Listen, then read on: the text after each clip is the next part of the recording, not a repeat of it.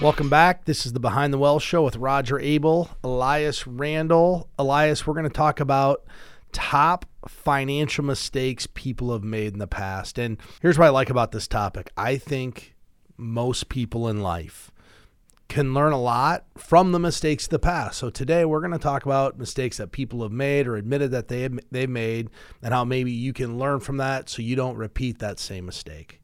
And it's okay to make mistakes. It happens it's all part of the maturing and learning in life. The the goal is here if we can help somebody avoid a very very costly mistake. There's different mistakes, right?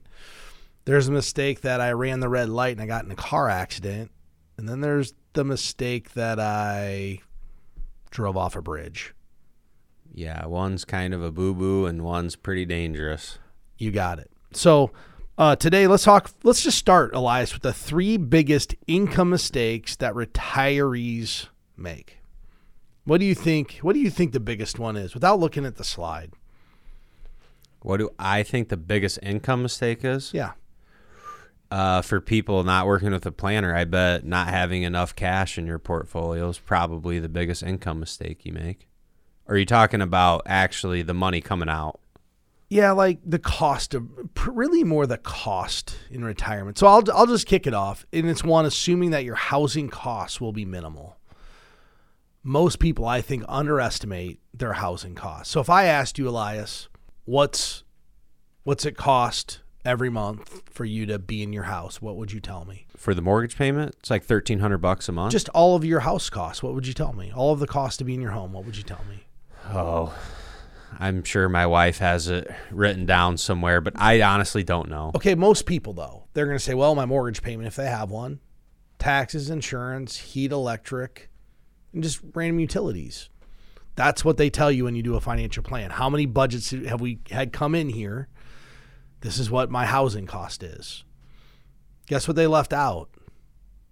The air conditioner went out, tree removal, insurance deductibles, gas wash, for the lawnmower. Washing machine went out. So people underestimate how much that house is really going to cost them. It's funny because I had a discussion with my wife between the cost of a house and a condo or a townhouse. And everybody, when they see, oh, the townhouse or condo has a homeowners association, they think it's bad. They're like, oh man, look at it. It's $500 for a homeowners association.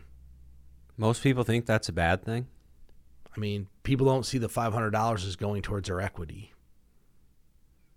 They compare two places. You have a $300,000 house and a $300,000 condo. And the condo has an extra $500 a month fee. And all they see is that's an extra monthly expense because they see it on the mortgage payment every month. Do you get any? Do you get anything for paying those fees? Yeah, it's called the convenience fee. When there's a, it's the grass mowing, the lawn, doing the lawn, doing the snow removal. Oh, there's a problem with the exterior of the house. They handle it. A lot of times, your water could be included, maybe your internet, your TV. Some of that stuff's all included in that fee. It's the hassle factor. Oh, if the water main breaks coming into the condo, guess who handles it? The HOA? The HOA, not you. You don't I get like a, that idea. you don't get a bill for that. But most people just see that as an expense. Oh, what about you do pest service at your house? Pest service? Yeah, where they like spray for spiders and bugs and ants. Yeah, me. Okay, well, Um, I go buy the stuff at Menards and spray. okay, but there's a cost. Yep. How many people have come in and said, "Well, my pest control is sixty-two dollars a month"? They just don't do it, so they're underestimating what they're going to spend on a house. And one of the key things we talk about with people when they actually retire is knowing what you spend.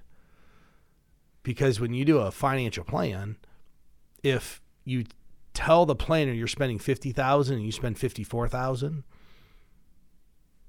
it's not accurate. Yeah, and when it comes to housing, like maintaining a house, that expense is never going away. Even if your house is paid off, right? Your mortgage might be gone, but you're still going to pay taxes. You're going to pay for upkeep, lawn service. Upkeep adds up more than people ever expect.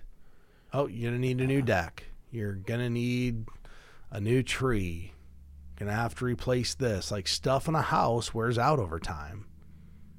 Wouldn't it be awesome if you could build a house that was actually maintenance free for the the time you lived in it, how would you do it? I guess if you built a metal house and you install the turf, a turf field instead of real grass, you might be able to not.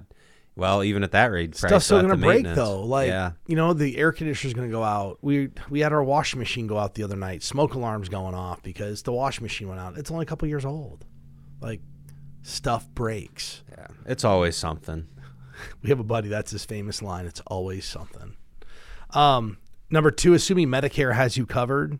A lot of people just assume, hey, you get on Medicare, my health care's covered. Reality is, you're going to need about three hundred thousand of out-of-pocket medical expenses, not including long-term care.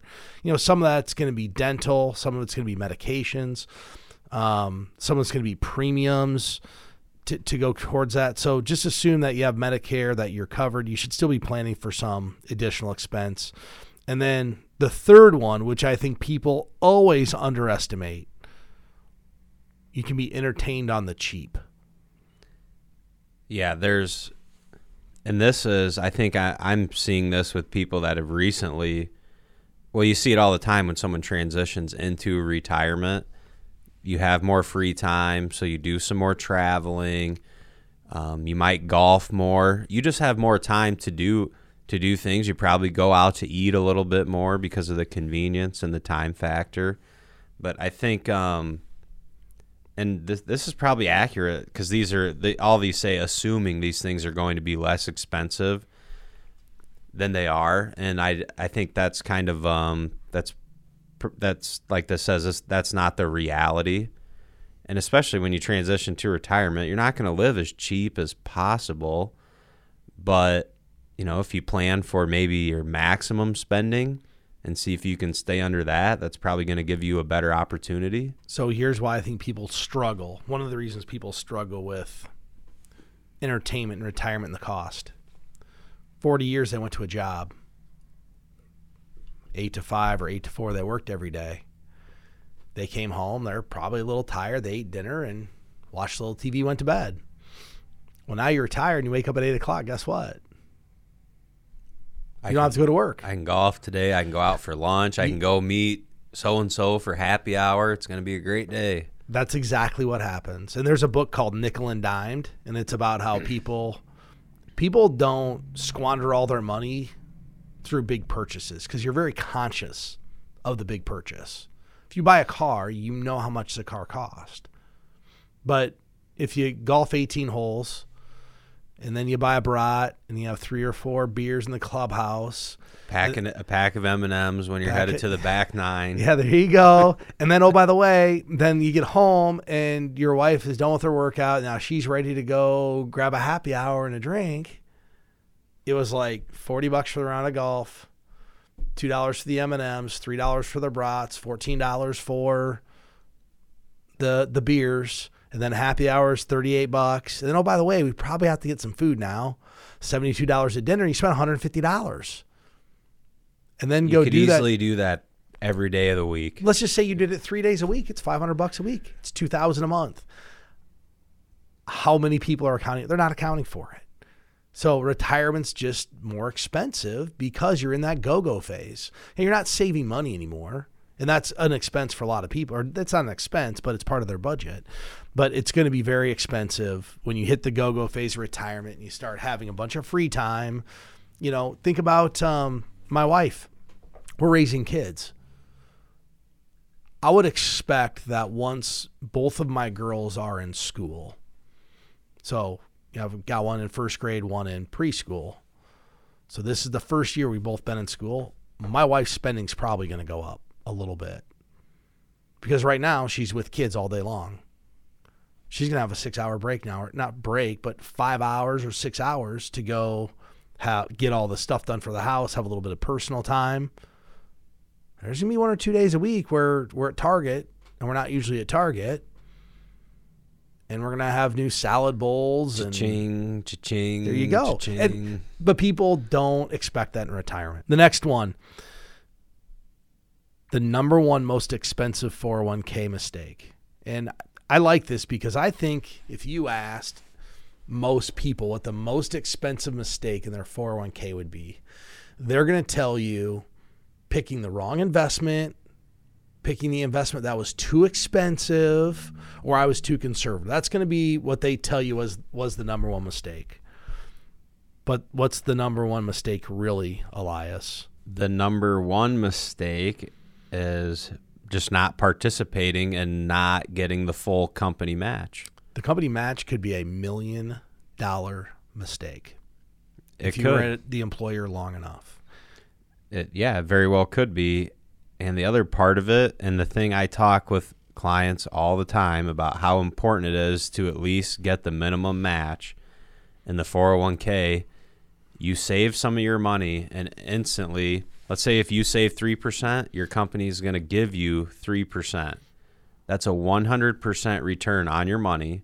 And what didn't you do? You didn't make any investments. You didn't have to pick anything. All you did was you saved a little bit of money and you got a nice return for doing it.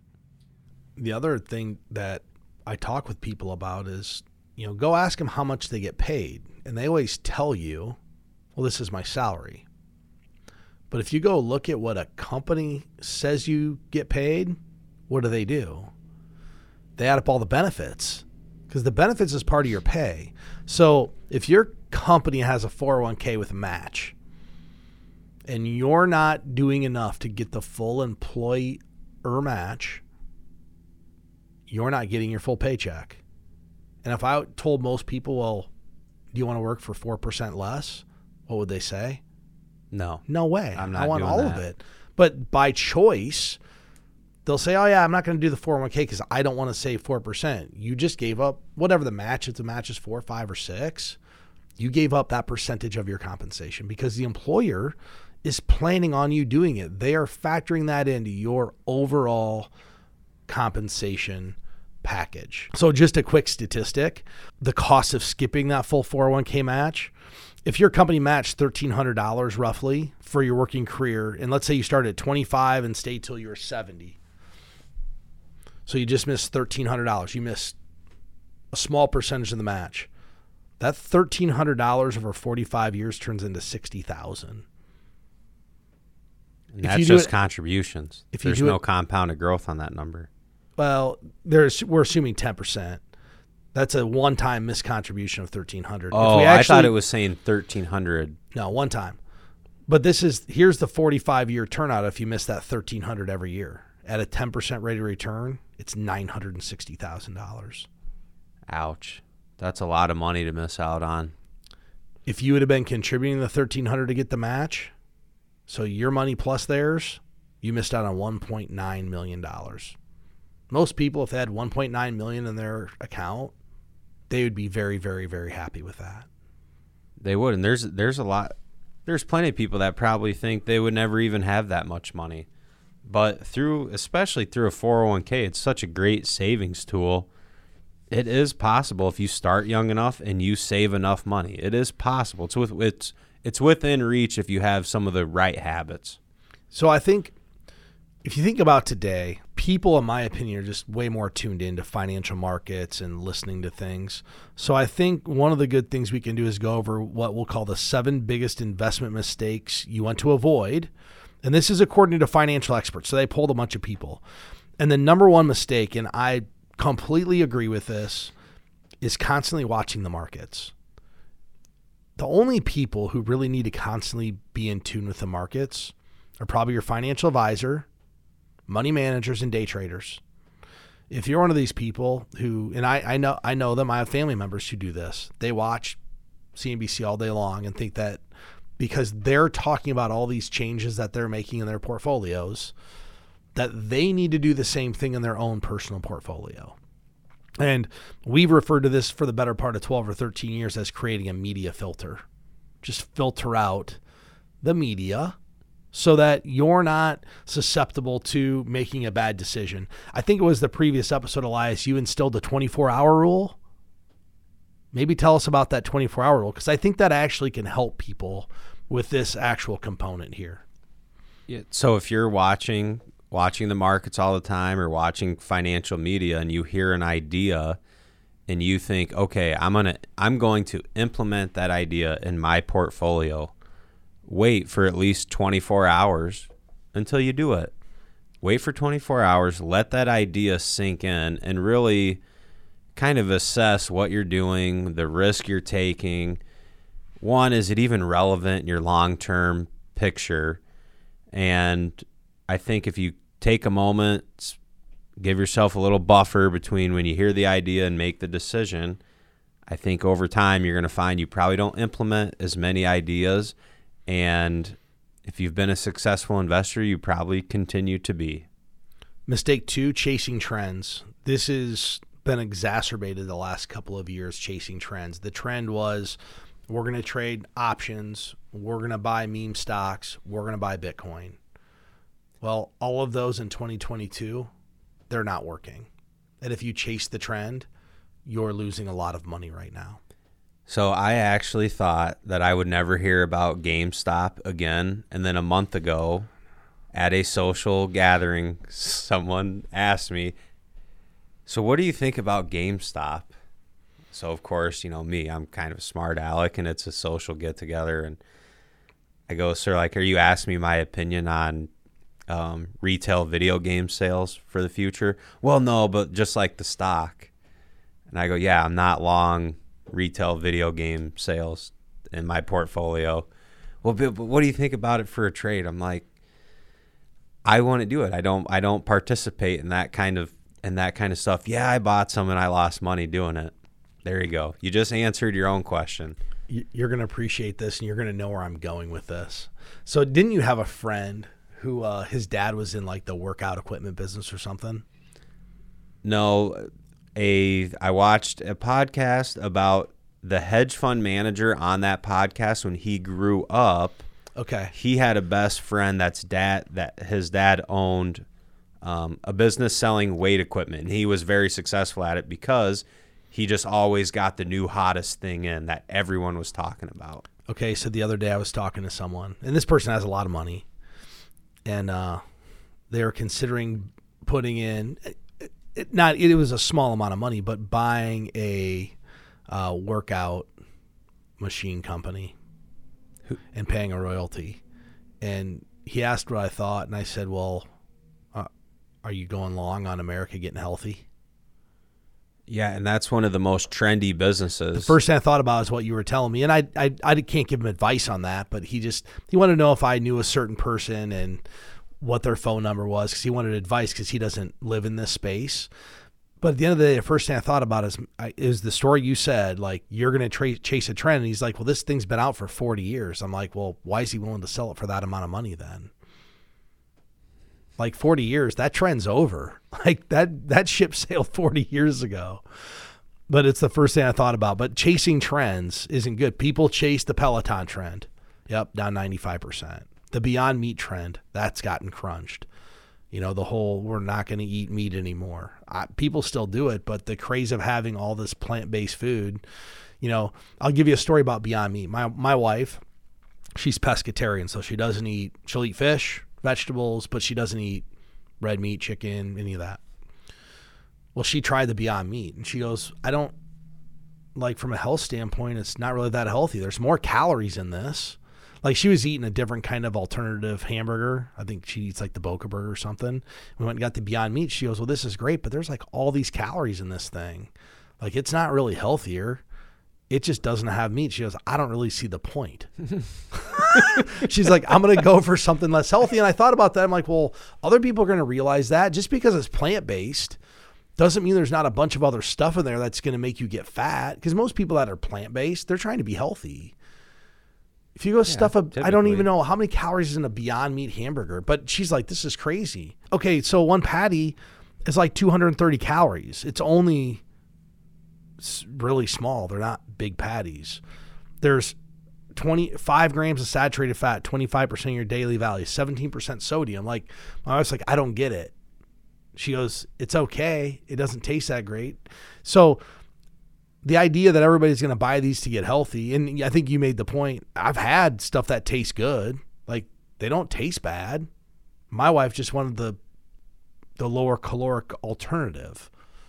Yeah, and when it and when it comes to trends, and then especially in the the market and the spe- the last certainly in 2021, it- investors were chasing these ideas, and a lot of it was just fear of missing out. And here's a question you can ask yourself if you're a retail investor, and then all of a sudden this hot idea gets to you, some questions are well, why am I hearing about this now? And then also maybe look at what the price action has been because I, there's been several times where a client asked me about an idea or a stock tip, and then you go, look, well, yeah, it's run up 20% in the last 30 days. The professionals have already made this trade and made their money. By the time most of these ideas get to the retail investment level, the, the big money to be made has been made. And now you're going to get in at a worse price point, and the professionals are probably going to start selling. It's exactly the reason we try to get people away from buying individual stocks. Because their risk is actually to. higher than the risk of buying it. You think about, and people don't really think about it this way. They think that we're all on an even playing field, and we are for the most part with information. The difference is the hedge fund up in New York City, they've got 25 people. They're buying subscriptions to all of the information they can get, and that's all they're doing all day long. The average individual goes and works their job at eight to five. They get off at five o'clock. They eat dinner. Like, oh yeah, I'll get on the I'll get on Yahoo Finance and or whatever blog or whatever newsletter I subscribe to, and that's how I'm going to make my investment decisions. And And, it, you, you've missed out. You are just better off getting in a quality index fund, getting a financial planner to help you find some actively managed stuff that's outperformed the market over a long period of time, not one, two, or five years. Just things that have historically done really well. We had a, a friend of mine called yesterday, wanted to buy a couple individual stocks. I said, why? Well, I think they're down in value. I said, that doesn't mean they're coming back. It's an individual stock. And the stocks, in his fairness, the stocks he gave me, one of them I believe is a really good stock. But I said, you already own it. And then it's owned in every single portfolio you have. so why would we buy it again? right. And it's a good stock, but it's not going to make or break his retirement. I said, what really matters is that you're making these contributions. That's it. Yeah. We'll the- put you in the right spot, but did, tr- quit trying to pick a needle in a haystack. So a couple three weeks ago, we had a, a caller call into our live call in radio show and had a question about individual stocks and kind of said something along the lines of you guys always talk about how investors shouldn't own individual positions. Well, I just what do you say to someone who like me who has been successful owning individual positions and then he named off the stocks he has owned, but to me, kind of the question is, and the thing I start to think about, well, one, what was your return in doing that? And if you could achieve the same return in a more diversified portfolio, the same or better return, then why would you take on excessive risk if you don't have to? So that's a great point. Just because you made money doesn't mean that you wouldn't have done better buying an index or a fund that was professionally managed. Right, and his his comment was, "I've been successful doing it." Well, that's according to his parameters, right? Because who? How is he quantifying relative. success? Totally, success is relative. Just like we talk about success in your financial plan may be different from you, one person to the next. One person the next might need to make six and a half percent. The next person needs to make nine. And if you accomplish that goal, then ultimately you are successful. It doesn't really matter what you own if you got what you need to earn. Um, and there are people who've been successful buying individual stocks. But this takes me back to the time Warren Buffett made the bet with a hedge fund manager for a, I think it was for a million dollars donated to charity.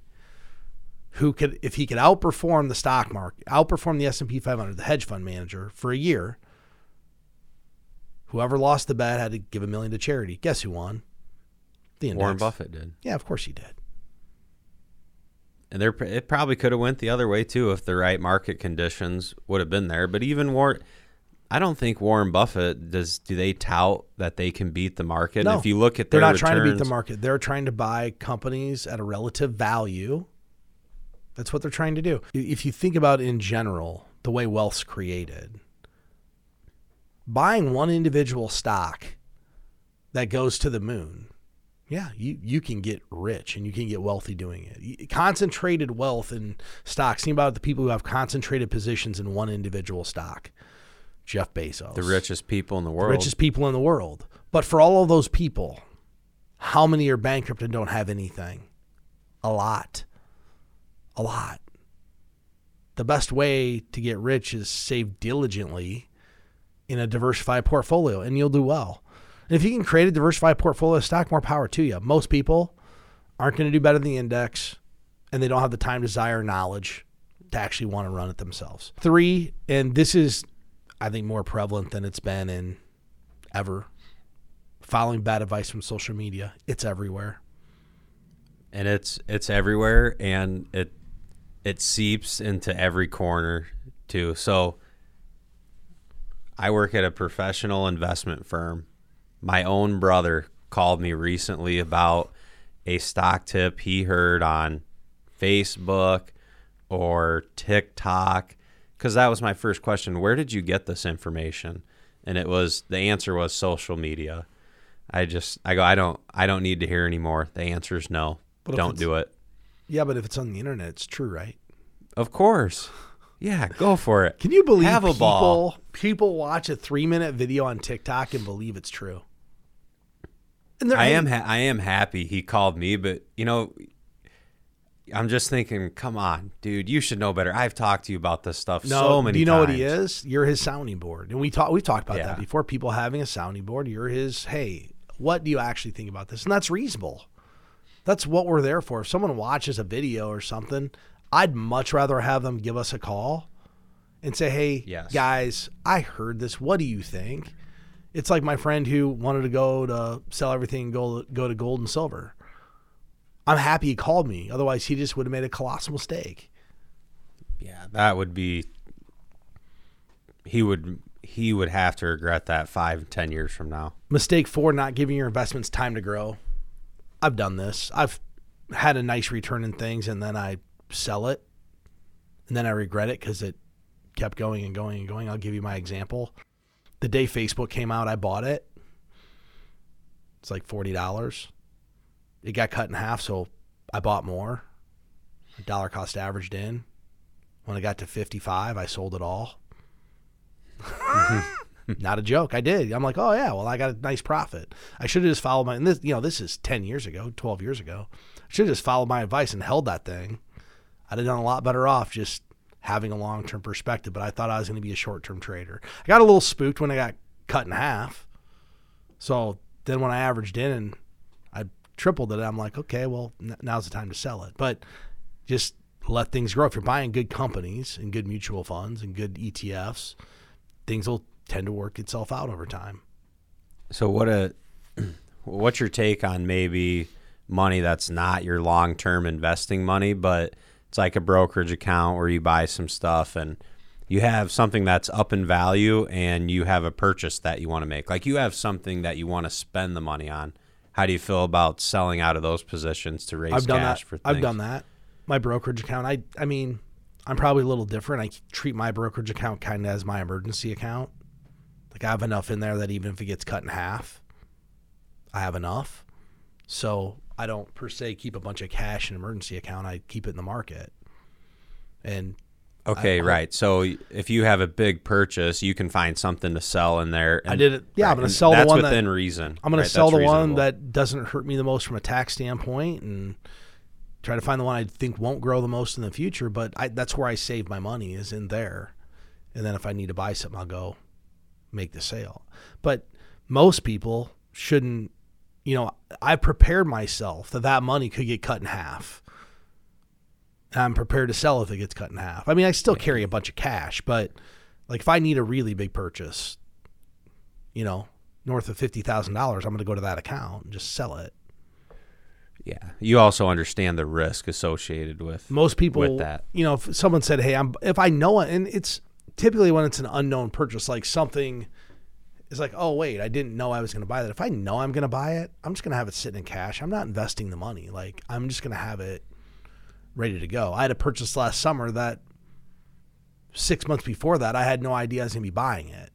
So I needed some cash. So I figured out what to sell and it happened to be a good time to sell what I sold.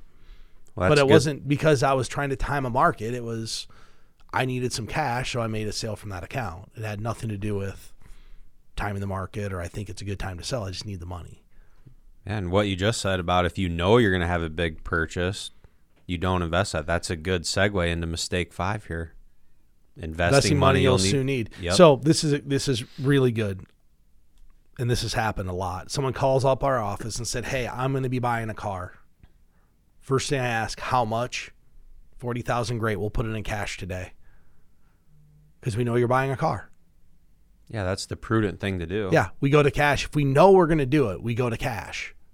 You know, I, I understand if the markets are down and it's not for seven months, maybe we don't go yet. But if markets are at all time highs and you know you're buying a car in seven months, you raise the cash Yeah. or whatever the Look purchase for could be. yeah, get a six month CD. Do something that you're not going to lose, and if you really need to earn some money, do some do something like that. So don't invest money you're gonna you know you're gonna need soon. Having unclear investing goals, I think this is important. We work off goals based planning. It could be a college planning, it could be a vacation home, it could be retirement. Whatever you do, set goals for your money. And each set of goals could have different investment parameters. You know, I always use the analogy on like my kid's college fund. I'm not a big proponent of target date funds in my kids' college fund, I use target date funds. Do you know why? You don't want to have to remember to dial the risk back, and you know you know when you're going to be spending that money. I don't know how much money's in there. Uh, they just put money in. I don't ever check those accounts. And I, I think most people I talk to don't check what their kids' accounts are worth. And you know why? Know why? We don't see it as our money. That yeah, that's exactly why. So when I set that up, I'm like, I'm never going to check this account. So I put it on a age-based portfolio because what I didn't want to have happen is, oh yeah, by the way, Blake's 18 years old. We need the money. and The market's down 57 percent. Because I haven't logged into this since she was one. I literally don't log in. It's a, it doesn't roll into my like you know my screen at LPL, so it's not top of mind. I don't log in. So have goals though. My goal for that money is just I put X amount in up front. I save X amount each month, and that's to pay for college. And then once it gets to a certain amount, I'm going to stop the contributions. I'm just going to let the you know the earnings keep increasing it. and I th- I think there can be even so even um, simple goals for people, right? Because there's different stages of your investing career, and it could be you could be doing a really great job of saving and doing everything, uh, and there's nothing wrong with making a a new goal of okay, well I want to save another hundred dollars a month into a brokerage account, not a retirement account, but just a brokerage account. So then in in ten years, there's a big ticket item. If I want to buy it, I have a place I can get that money out and do it. Or it could be a a goal could be as simple. If you haven't started saving, you could say, okay, I'm going to save fifty dollars a month. I'm going to get started and save fifty bucks a month. It could be that it could be that easy of a goal to set, but just having something. And the last one, number seven, delaying investing altogether. The best day to start investing was yesterday. If you look at time value of money, and you know we referred to the the 401k missing match earlier in earlier in this segment. Just finding a reason to not invest, it's not good. I mean, if you think how easy it is, and we obviously want people to be investing 15% of their income, like that's what you should be doing. But if you're just starting, I don't care if it's 25 bucks just do something. And here's one thing I've noticed a lot of senior investors, just people like 60 years and older that have families and kids and grandkids. The the folks who have done a really good job saving, they know it's important and they want to get their kids and grandkids started early. But then even people who maybe haven't done as good a job because they got and started investing like later when they were 50 years old or whatever the situation is, a lot of times they comment, you know, I really need to have my kids come meet with you guys. They're just started their first job. They're 25. I just want them to realize what 100 bucks a month could do for them over the long term. So I think, and to me, that's always, I think everyone has that at some point where you, you know, you th- you get you start, but then you always think, no matter when you start, you always think, gosh, I wish I would have started five years earlier, ten years earlier, fifteen years earlier. We are we all are going to look back and have regrets about what we've done. The good news is we can change what we're doing for the future. I want to thank everybody to listening for listening to this episode. If you're looking for help, you can go to btwellshow.com, click get help. Elias, want to thank you and hope everybody has a great weekend. Securities and advisory services offered through LPL Financial, a registered investment advisor, member FINRA SIPC. The opinions voiced in this show are for general information only and are not intended to provide specific advice or recommendations for any individual. To determine which investments may be appropriate for you, consult with your attorney, accountant, and financial advisor or tax advisor prior to investing. All performance referenced is historical and is not a guarantee of future results. All indices are unmanaged and cannot be invested into directly. Premier Investments of Iowa Incorporated and LPL Financial do not provide tax advice. Please consult your tax professional